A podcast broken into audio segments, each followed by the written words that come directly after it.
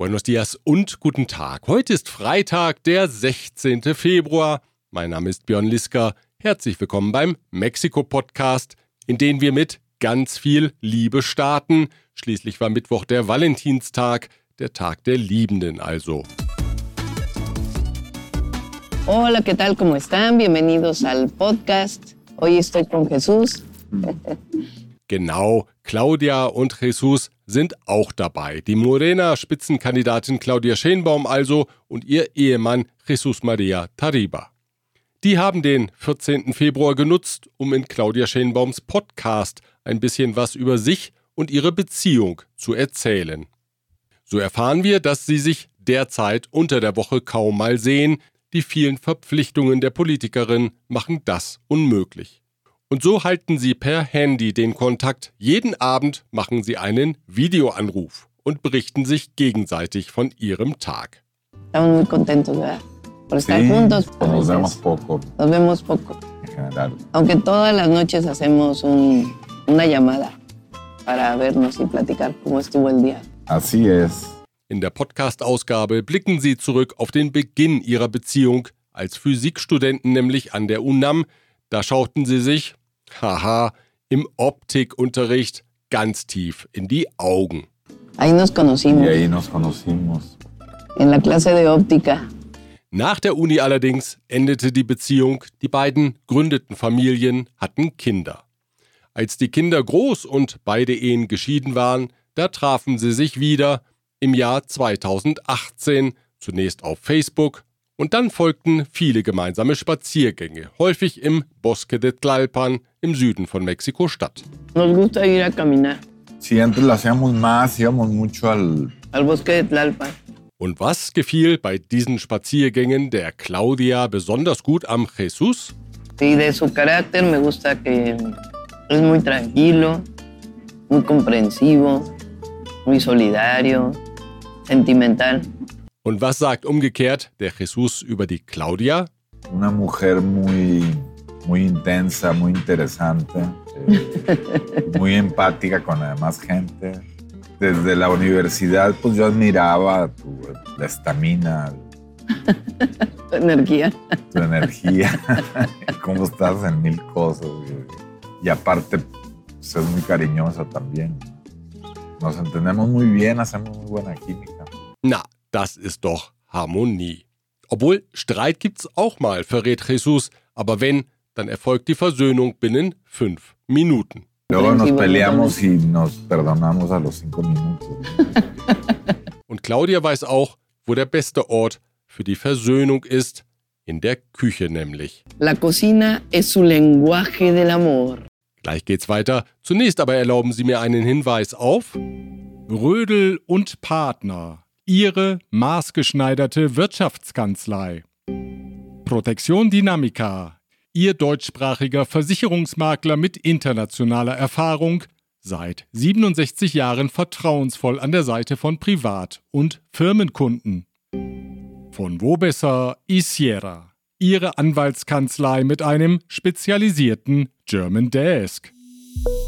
In Sachen Liebe war auch die Oppositionspolitikerin Xochitl Galvez unterwegs. Allerdings ging es bei ihr darum, die etwas angeknackste Beziehung zu Spanien wieder zu kitten und das alte Feuer neu zu entfachen.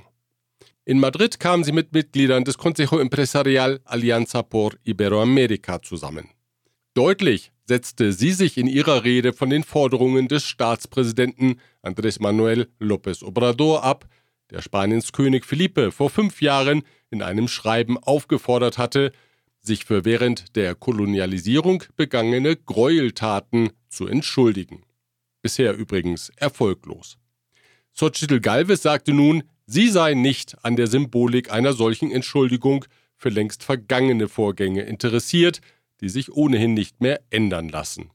Vielmehr wolle sie in die Zukunft blicken und die bilateralen Beziehungen wieder stärken. Yo no vengo aquí a exigir disculpas por un pasado distante que no se puede cambiar.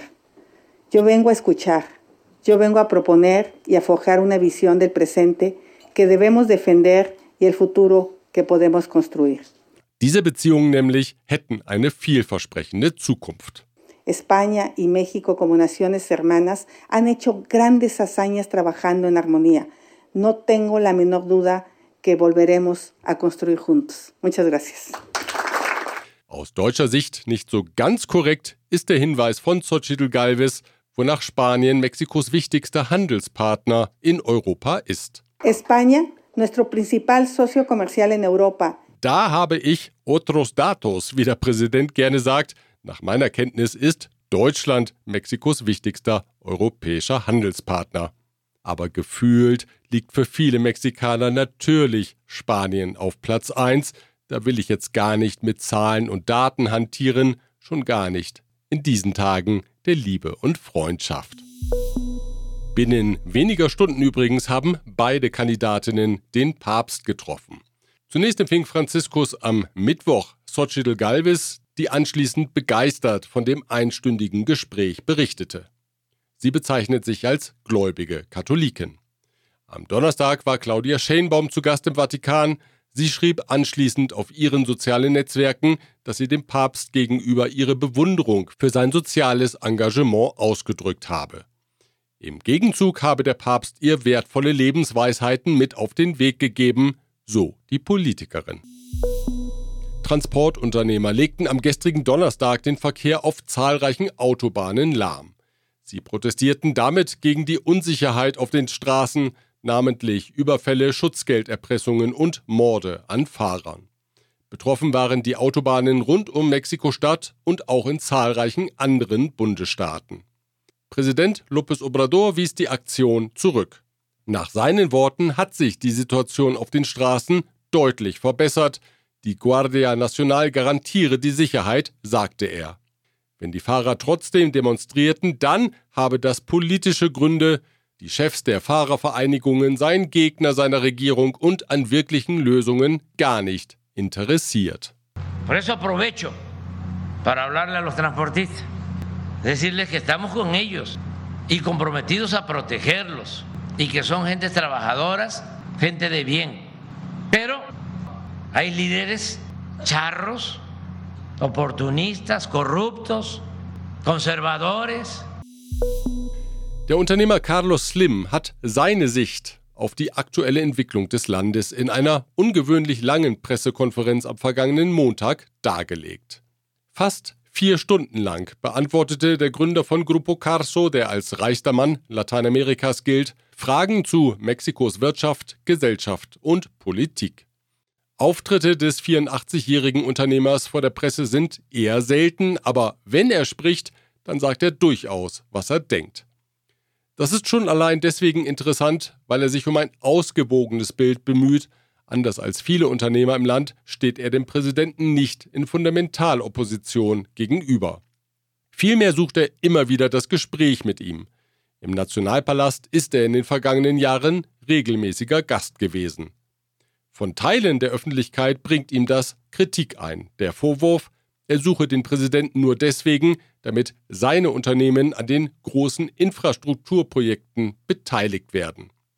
Slim sieht das anders. Seine Unternehmen seien von der aktuellen Regierung nicht bevorzugt behandelt worden.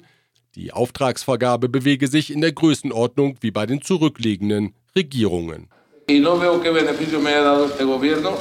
Dem amtierenden Präsidenten bescheinigt er, die Unternehmerschaft zu respektieren. Zudem sei er verantwortungsvoll mit den Staatsfinanzen umgegangen und habe bei seinen wirtschaftspolitischen Entscheidungen stets die Inflation im Blick gehabt. Vorsichtige Kritik äußerte Slim an der starken Rolle des Militärs in der Wirtschaft. Das Militär sei exzellent, sagte er, aber vielleicht sei es doch mit zu vielen Aufgaben betraut worden.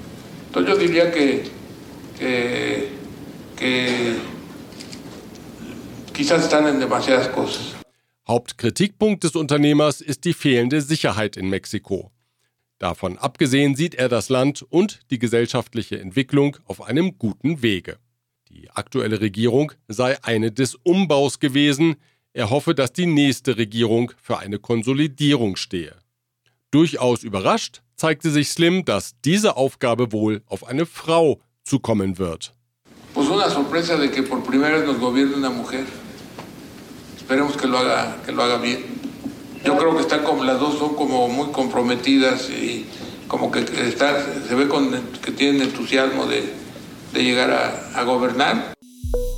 Die Antwort des Präsidenten kam sofort. Er sei anderer Meinung, wenn es um die unternehmerische Rolle des Militärs gehe. Respetamos mucho el punto de vista de Carlos Slim, nada más que Die Militärs nämlich seien bei Infrastrukturvorhaben zuverlässiger als die Privatinitiative. Die Sache verhalte sich doch folgendermaßen. Si los ingenieros militares construyen una obra en mil millones y la hacen en un año, una empresa constructora esa misma obra la hace en dos mil millones de pesos y en dos años. Er jedenfalls vertraue dem Militär vorbehaltlos, so López Obrador. Schließlich sei es das Volk in Uniform. El ejército es pueblo. El ejército es pueblo.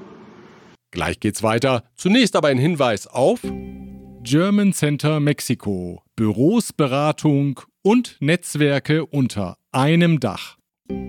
Chloemecom, Technologien für die Automatisierung und die Energieverteilung in der industriellen Anwendung. Kernliebers, der globale Technologieführer für hochkomplexe Teile und Baugruppen mit den Schwerpunkten Federn und Standsteile. Die Marine hat in Sonora ein Labor ausgehoben, das der Herstellung von Methamphetaminen diente. Insgesamt lagerten 1,3 Milliarden Pillen der Droge in dem Labor. Den Marktwert bezeichnete das Militär auf 700 Millionen US-Dollar. Es handelt sich um den größten Drogenfund während der Amtszeit von Präsident López Obrador. Mitgeteilt hat Präsident López Obrador jetzt, wann er seinen letzten großen öffentlichen Auftritt haben möchte, am 15. September beim traditionellen Grito auf dem Zócalo. Am 1. Oktober wird er im Bundesparlament seiner Nachfolgerin die Präsidentenschärpe umhängen und dann in den politischen Ruhestand gehen, versicherte er. Die US-Republikaner haben einen Antrag im Kongress eingebracht, der das US-Militär ermächtigen soll, gegen das Cartel Jalisco Nueva Generación auf mexikanischem Territorium vorgehen zu können. Ziel soll es sein, die Führungsebene der kriminellen Organisation festzunehmen oder zu töten. Auch wenn der Antrag verabschiedet werden sollte, wäre damit aber keine Verpflichtung zu einer solchen Militäraktion verbunden. Die US-Republikaner und besonders auch Donald Trump richten ihre Blicke also wieder verstärkt auf die US-Grenze und damit auf die Themen Migration und Drogenhandel. Das freut auch Russlands Präsidenten Wladimir Putin, der dem ehemaligen Fox-Journalisten und heutigen Stichwortgeber Tucker Carlson sagte, die USA müssten sich doch nicht in der fernen Ukraine engagieren, es gebe doch wahrlich genug Probleme an der eigenen Südgrenze. You have nothing better to do, so you should fight in Ukraine, thousands of miles away from your national territory. Don't you have anything better to do? You have issues on the border, issues with migration. Um die Ukraine kümmert sich Putin ja selbst mit größter Hingabe. Wir kommen zur Wirtschaft. Am Sonntag sind die knapp 4200 gewerkschaftlich organisierten Mitarbeiter von Audi in Mexiko aufgerufen, über ein neues Angebot des Unternehmens abzustimmen. Sie streiken seit dem 24. Januar und fordern eine Lohnerhöhung um 15,5 Prozent. Nachdem das Unternehmen in der vergangenen Woche das ursprüngliche Angebot von 6,5 Prozent auf 7 Prozent leicht angehoben hatte, kam es zu einer ersten Abstimmung. 83 Prozent der Mitarbeiter wiesen das Angebot zurück. Wie El Sol de Puebla berichtet, sieht das neue Angebot eine Lohnerhöhung um 10,2 Prozent vor. Der Gewerkschaftsführer César Horta Briones zeigte sich zuversichtlich, dass die Mitarbeiter das Angebot akzeptieren werden. Das Wirtschaftsministerium hat jetzt die Zahlen zu den Auslandsinvestitionen im vergangenen Jahr vorgestellt. Demnach flossen 36 Milliarden US-Dollar ins Land, das bedeutet ein Plus von 2,2 Prozent gegenüber dem Jahr 2022. 74 Prozent davon entfielen auf Reinvestitionen bereits im Land aktiver Unternehmen und 13 Prozent auf Finanztransaktionen innerhalb international tätiger Konzerngruppen. Nur 13 Prozent waren Investitionen von Firmen, die neu ins Land kamen. Größter Investor waren die USA mit fast 14 Milliarden US-Dollar, gefolgt von Spanien und Kanada. Deutschland liegt auf Rang 5 mit einem Investitionsvolumen von 2,4 Milliarden US-Dollar. Fast ein Drittel aller Investitionen flossen nach Mexiko-Stadt. Es folgen Sonora mit 8%, Nuevo León mit 7%, Jalisco mit 6% und Chihuahua mit 5%. Investiert wurde besonders in die Fertigung von Fahrzeugen. Hierauf entfielen 41 Prozent. Die Produktion von Getränken und Tabakwaren kam auf 14 Prozent, die Metallverarbeitung auf 13, die Herstellung von Computern auf 9 Prozent.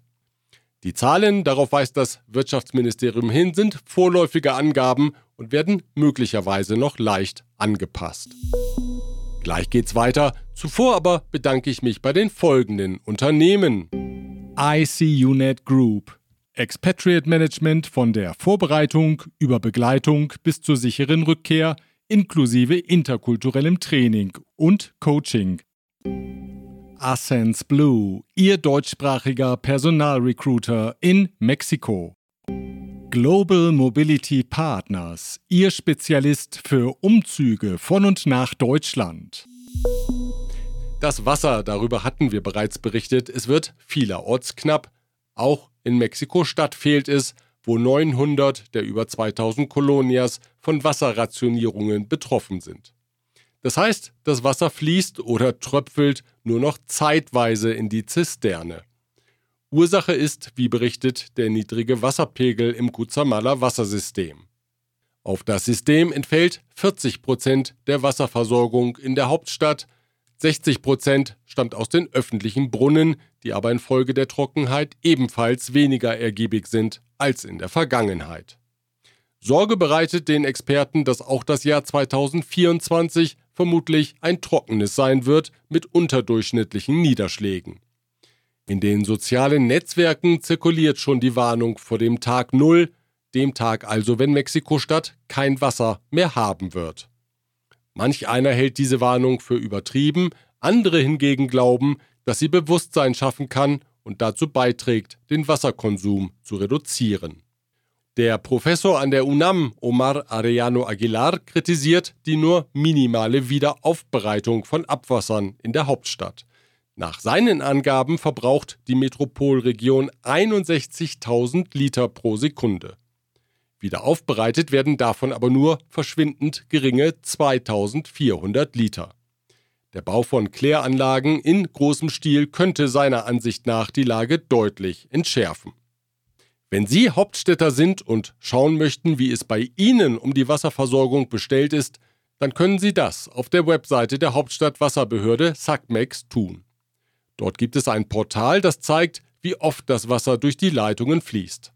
Einfach die Postleitzahl und dann die Kolonie eingeben, schon fließt die Information.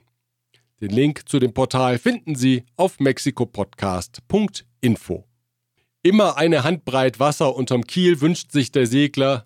Ich wünsche Ihnen immer ein paar Handbreit Wasser in der Zisterne, mindestens.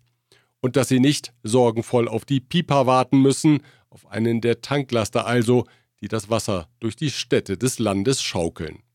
Soweit die Informationen aus Mexiko. Wir hören uns wieder am nächsten Freitag, wenn Sie mögen. Bis dahin.